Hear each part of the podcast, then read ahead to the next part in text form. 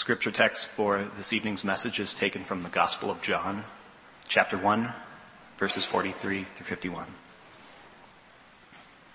The next day, Jesus decided to go to Galilee. He found Philip and said to him, Follow me.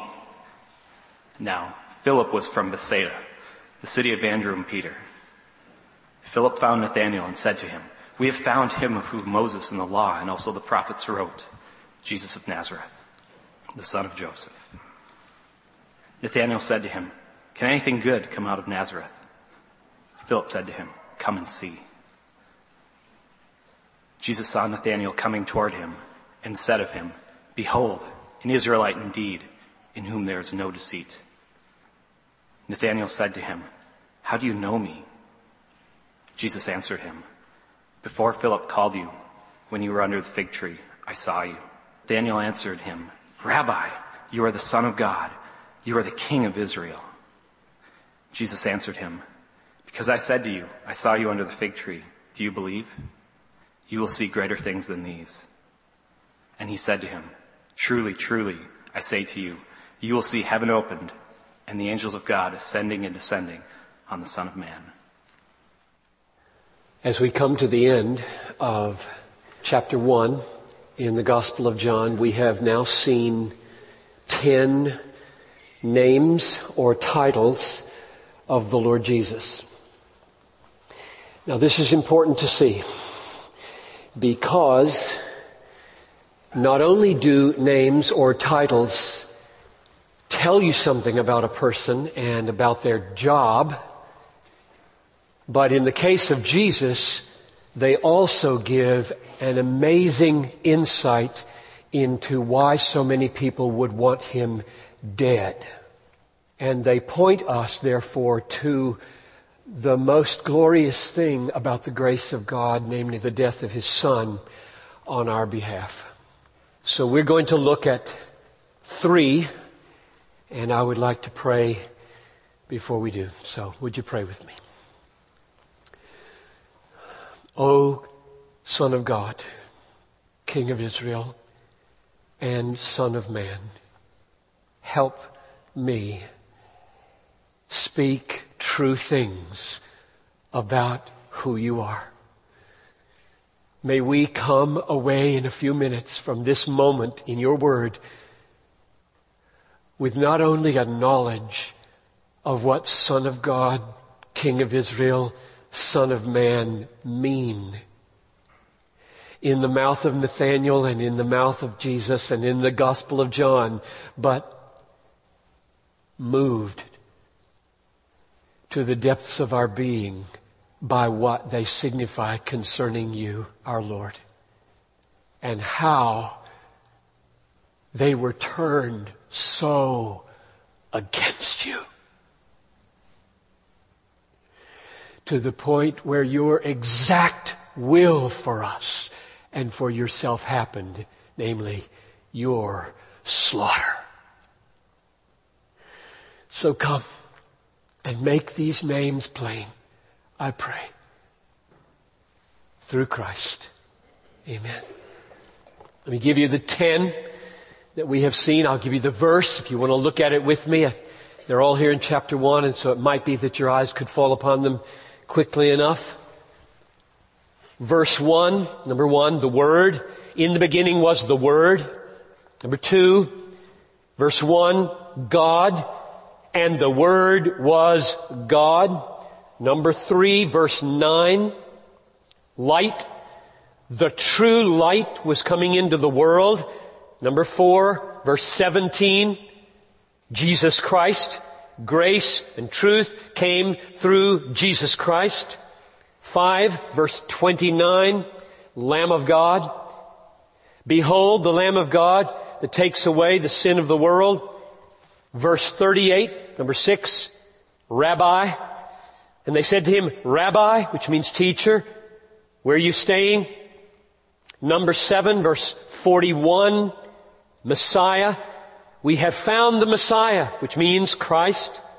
Number 8, Son of God, verse 49, verse 49, you are the Son of God. Number 9, verse 49, you are the King of Israel, King of Israel. And finally, number 10, Son of Man, verse 51, you will see heaven open and angels of God ascending and descending on the Son of Man. So those last three, Son of God, King of Israel, Son of Man, are worth our special focus. These are doubly precious because they both tell us something about His greatness and they tell us something about His death because of how they were used and indeed how He designed them to be used. First, let's consider Son of God and King of Israel together. Nathaniel spoke them together. They belong together, as you will see. So Jesus tells Nathaniel that before he was even there, he saw him under a fig tree and he told him what was in his heart.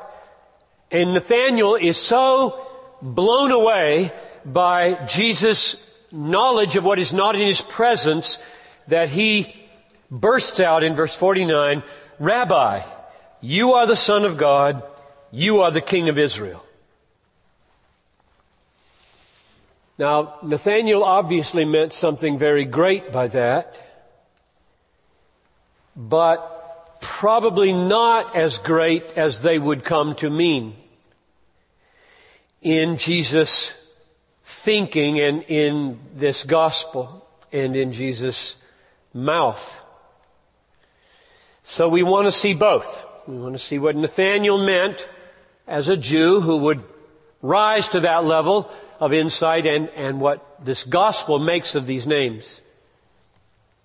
Nathaniel was an Israelite in whom there was no guile. He said it like he saw it and probably knew his Old Testament because there were prominent verses in the Old Testament about the coming one, the Messiah, and the one that puts together king and son, and there are many, three that I can think of right off the bat. Probably the most prominent one was 2 Samuel chapter 7. I'm going to look at Old Testament texts that you may not have time to look up, so jot them down and check it out later. 2 Samuel 7, 12 to 14 go like this. This is God speaking to David. I will raise up from your offspring after you who will come from your body and I will establish his kingdom. He shall build a house for my name and I will establish the throne of his kingdom forever. I will be a father to him and he shall be to me a son. Now, at the first level, the meaning is Solomon. We know that because the next phrase says, and when he sins, you say, oh, okay, that's not Jesus. But Solomon's kingdom didn't last forever. You got layers here. Yes, there will be Solomon, and yes, he will build an earthly house. But his kingdom won't be forever. And all Israel knew this promise meant more. It became a rock solid basis for the hope. There's another king coming. He would be the son of David. He would be the king of Israel. Nathaniel, no doubt, had in mind, that's who's here. And then you see that phrase at the end of verse 14, and I will be a father to him, and he will be a son to me. And you can see why Nathaniel might have put together, you are the son of God and you are the king of Israel because in the foundational promise, he was king and his kingdom would last forever and he was son. And so Nathaniel is giving expression to both of these. When Jesus was predicted to Mary by the angel, the angel said in Luke 132, the Lord God will give to him the throne of his father David, and he will reign over the house of Jacob forever. These are the very words of 2 Samuel. He will reign over the house of Jacob forever, and his kingdom, of his kingdom, there will be no end. In other words, Jesus fulfills 2 Samuel chapter 7 verses 13 and 14. He is a king. His kingdom will have no end. And he is a son of God. I will be a father to him and he shall be to me a son. This child to be born, the angel said to Mary, will be holy, the son of God. So the angel puts together all the pieces of 2 Samuel. He will be the son of David. His kingdom will have no end. He will be holy, the son of God. King of Israel, son of God, in the words to Mary in Nathaniel's mouth and in 2 Samuel chapter 7. Let me give you another place in the Old Testament where Nathaniel probably had been schooled and where the ideas that formed the expectation of the Messiah in those days would have been formed. This is Psalm chapter 2. Both Messiahship, anointing, kingship, and sonship are all right here. So I'll read it to you. This is second, I mean, this is Psalm 2, verses 2 through 7. The kings of the earth set themselves and the rulers take counsel together against the Lord and against His anointed. Now that's the word for Messiah. Mashiach, anointed one. Verse 5. Then he will speak to them in his wrath and terrify them in his fury, saying, As for me, I have set my king. This is God speaking of his king my king on Zion, my holy hill. So now the anointed one is king. Verse 7. I will tell of the decree. The Lord said to me, you are my son. Today I have begotten you. So there you have all three clustered together. Anointed, that is Messiah. King, son. Nathaniel knew this. There would come one. Rabbi, you are the Son of God. You are the King of Israel. That is, the time of fulfillment is here. There was a frenzy ready to happen in Israel when just the right person would come along and there had been pretenders along the way and expectations ran very high and the Roman overlords were so oppressing and they knew this could not last and God meant to break the bonds of those who oppressed his people if just the right person would come. And so he knew, you're the one, the kingdom is here, Messiah has come, he will rule the nations with a rod of iron, just says, like it says in second, in, in Psalm 2 verses 8 and 9. And he was so right and so wrong. He believed too much and he believed too little about Jesus. Too much and too little. Too much because this son and this king would be executed as a criminal. Unfathomable, probably to Nathaniel. Too little because these terms, son and king, were to mean probably more than Nathaniel dreamed. What did they mean for Jesus? What did they mean for John? Let me take you on a little pilgrimage in the gospel to make it crystal clear what they meant for Jesus and John writing about him. We'll start, and you might want to look at these. These are absolutely crucial texts in the Gospel of John. John 5:18. Says, this was why the Jews were seeking all the more to kill him, because not only was he breaking the Sabbath, but he was even calling God his own Father, making himself equal with God. Now where did they get that idea? Because I doubt that Nathaniel thought that. There were enough clues in the Old Testament to get that. I will try to show you in a minute. But most of the Jews wouldn't have gone there. Where, how did they get there? Jesus took them there. Chapter 8, verse 57. Derisively, they scoff and ask him, have you seen Abraham? 857. Have you seen Abraham? The one who lived 2,000 years ago? Jesus said to them, Truly, truly, I say to you, before Abraham was, I am. Now that's more than you may think it is. Not only did it claim, yeah, I saw him,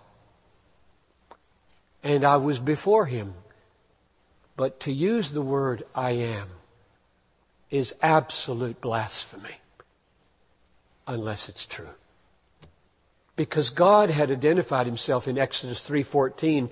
I am who I am. Tell them I am sent you. This is God. This is as radical as you can possibly get if you want to get crucified. That's how they got there. That's how sonship language began to fill up with its Old Testament fullness. Not its reinterpreted fullness. Chapter 10 verse 33. I'm telling you these are absolutely crucial texts in the Gospel of John. Put a star by them in the margin. Chapter 10 verse 33. They had, by the way, picked up stones to stone him back in chapter 8 when he said that. Now they say, it's not for a good work that we are about to stone you, but for blasphemy. Because you, being a man, make yourself God. So, when the accusers take him before Pilate in chapter 19 verse 7, they made the connections clear. Sonship and blasphemous claims to deity.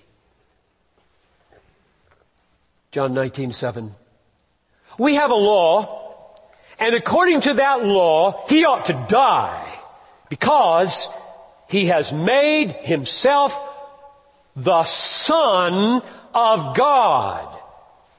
That's not a capital crime if it just means prophet. But if it means what they came to see that he meant by it, it is.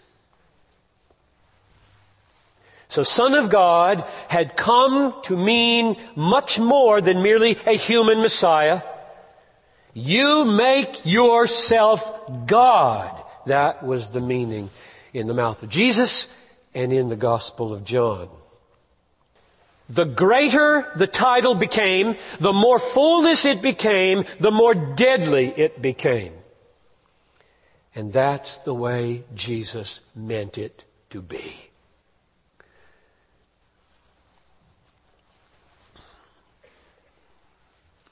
I leaned over to Kenny um, after the communion table meditation and said, Thank you.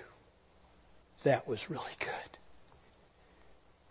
Because the reason he took us from Nathaniel's understanding to the fullness of his own is so that he would be killed. That's why he did it. He could have left ambiguity abounding. He could have postured himself as just another human pretender and he would have been blown off, but he wouldn't let it go.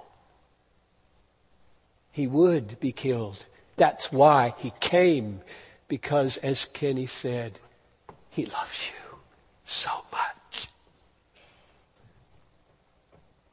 Now I said, this is not a reinterpretation of the Old Testament.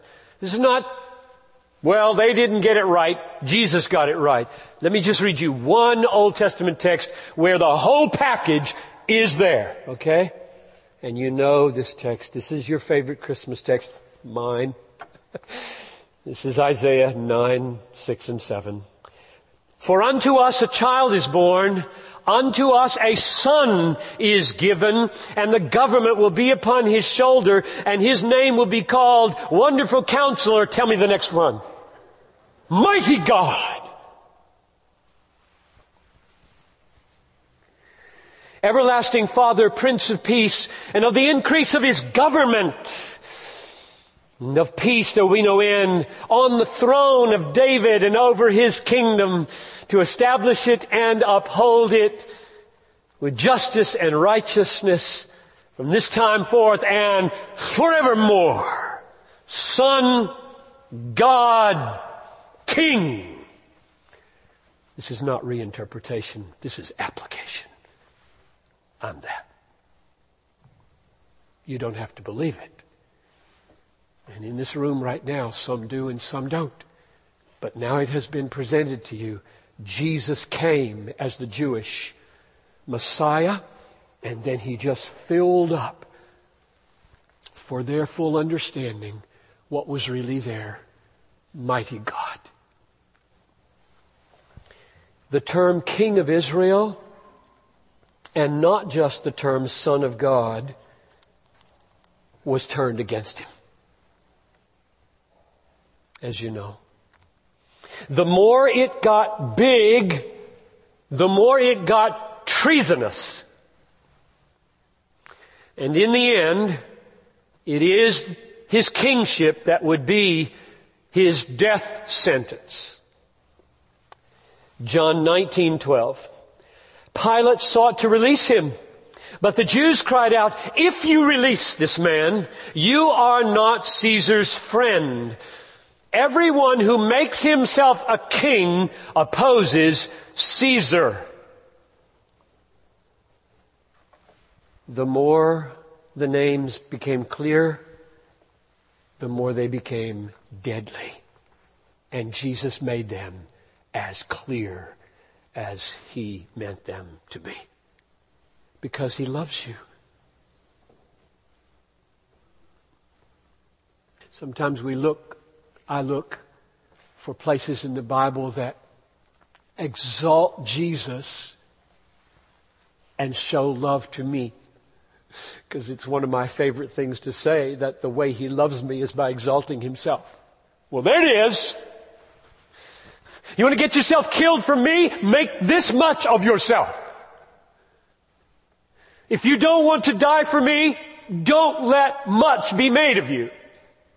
But if you mean to die for me, go ahead and make much of yourself like you do with Son of God and King of Israel so that you will be surely slaughtered on the cross, unmistakably executed for me. I am thankful that you made much of yourself in this way. For me. Let's turn to Son of Man. We're at verse 50 in chapter 1 of John. Jesus answered Nathanael, because I said to you, I saw you under the fig tree, do you believe? You will see greater things than these. Verse 51. And he said to him, Truly, truly, I say to you, you will see heaven opened and angels, the angels of God, ascending descending on the Son of Man. That's a strange verse. Right? Like he's a ladder. Yes. Yes. Now some of you know where this is coming from right? You, you, you have a picture. You're, you're, you're like the Israelite in whom there's no guile. You, you know your Old Testament. You know Genesis 28. You remember that story. You know where Bethel, that name comes from. Not many of you are nodding your head, so I'm not assuming you do know. Jacob lays down, puts a rock under his head. No wonder you have dreams. Got a rock under your head. And he has a dream.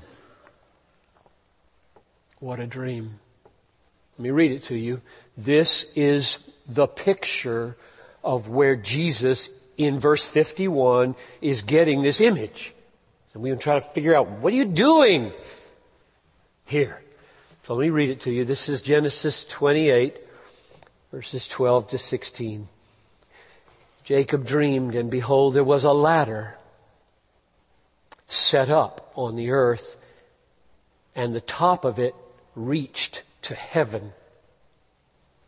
Behold, the angels of God were ascending and descending on it, on it. There's the language of verse 51.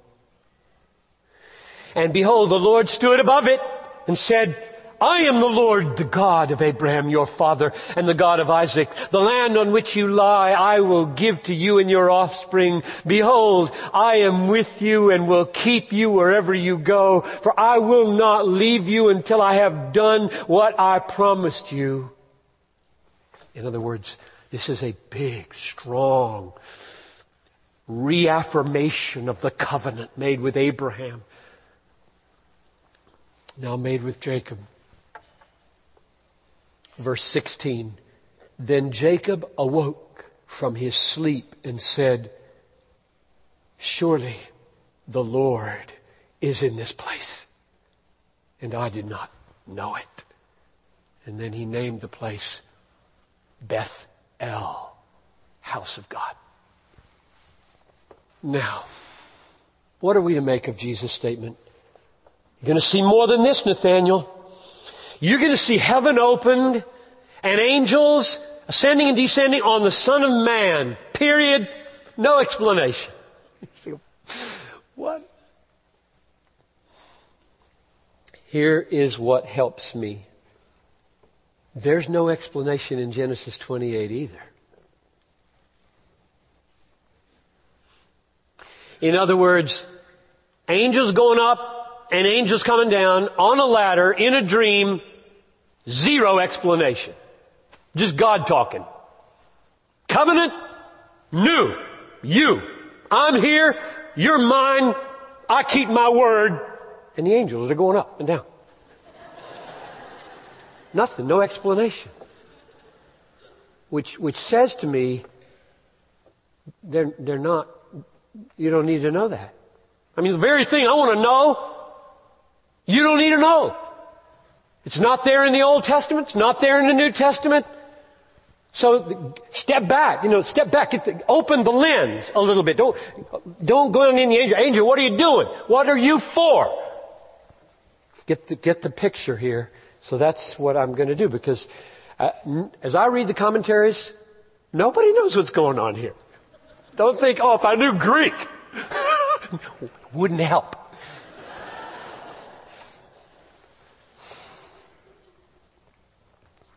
I think, and you step back and open your lens, uh, what Jesus is, is doing here is saying two things, or John in capturing this is saying two things.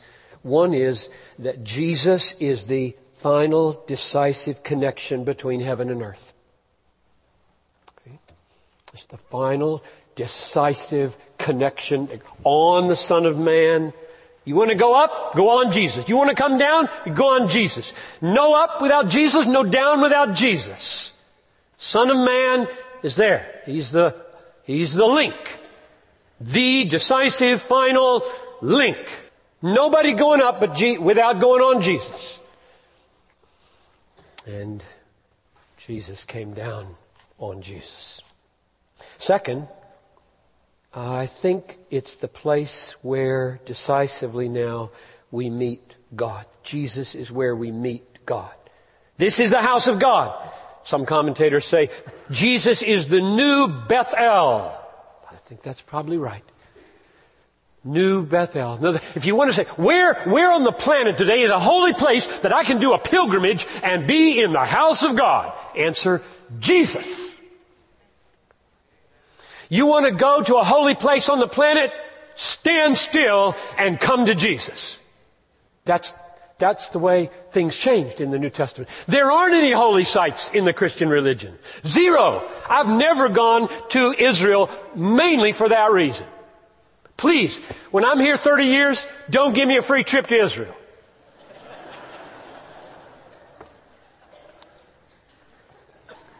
Fix my car.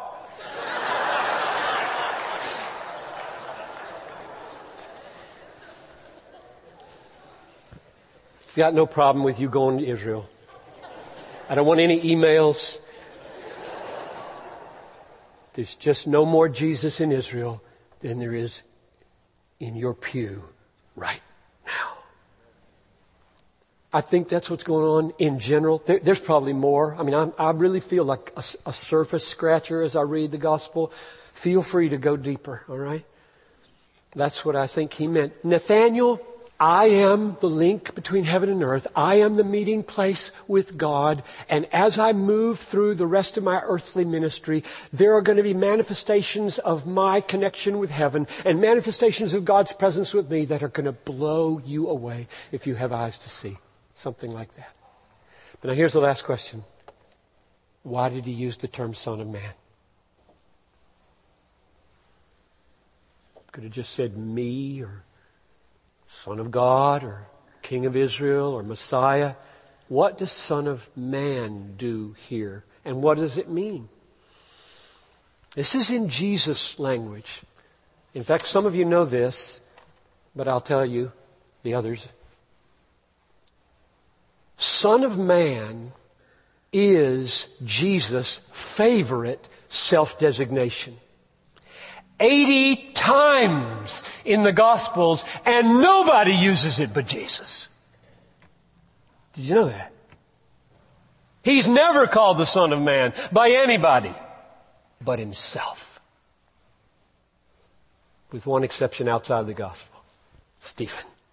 Chapter 7, the book of Acts. Saw the Son of Man. Now that's amazing. That's amazing. That calls for some reflection.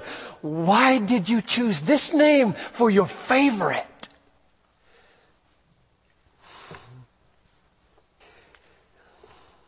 I think the common conception of Son of God signifies divine and Son of Man signifies human is not entirely wrong. But it is overly simplified.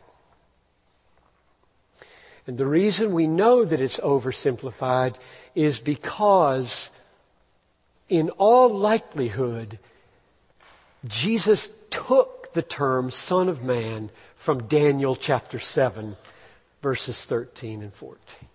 I'm going to read it to you and you make your judgment as to whether or not you think that because when you look at what he does with it, this is Daniel chapter 7, verses 13 and 14.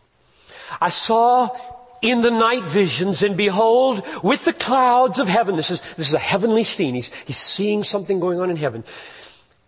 With the clouds of heaven, there came one like a son of man. That's the phrase. And he came to the ancient of days. That's God the Father.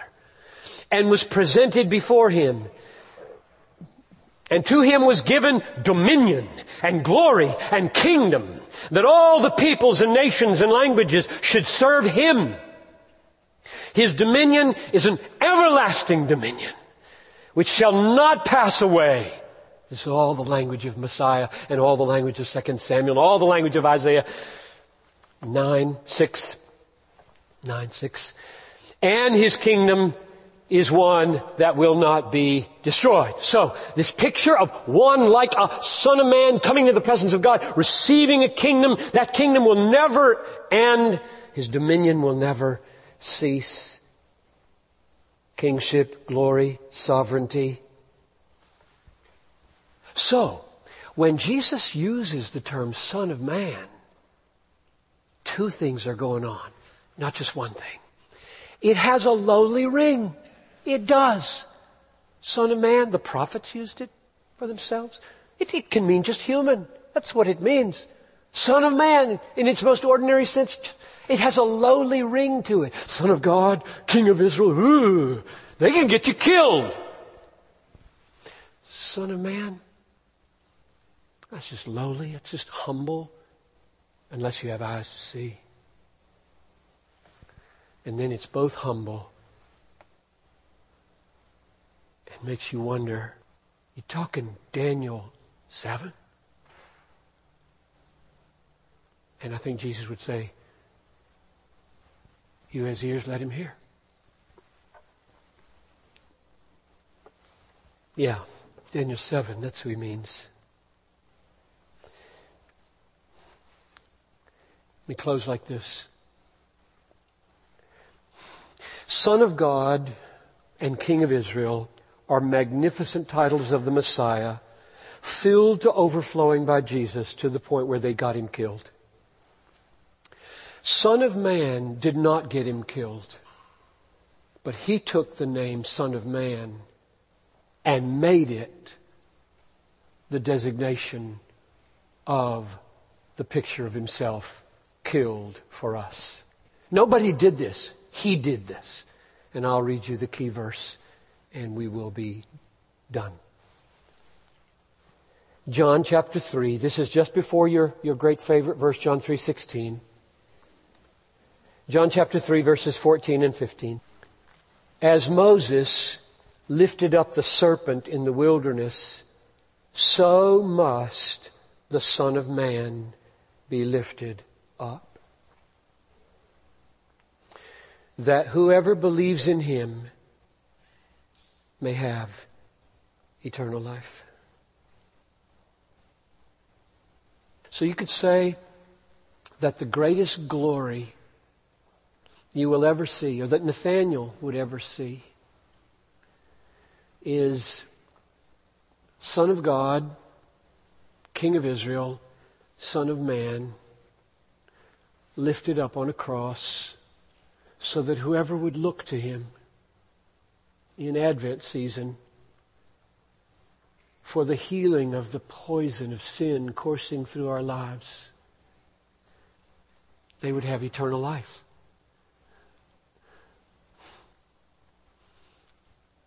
We have a great Savior.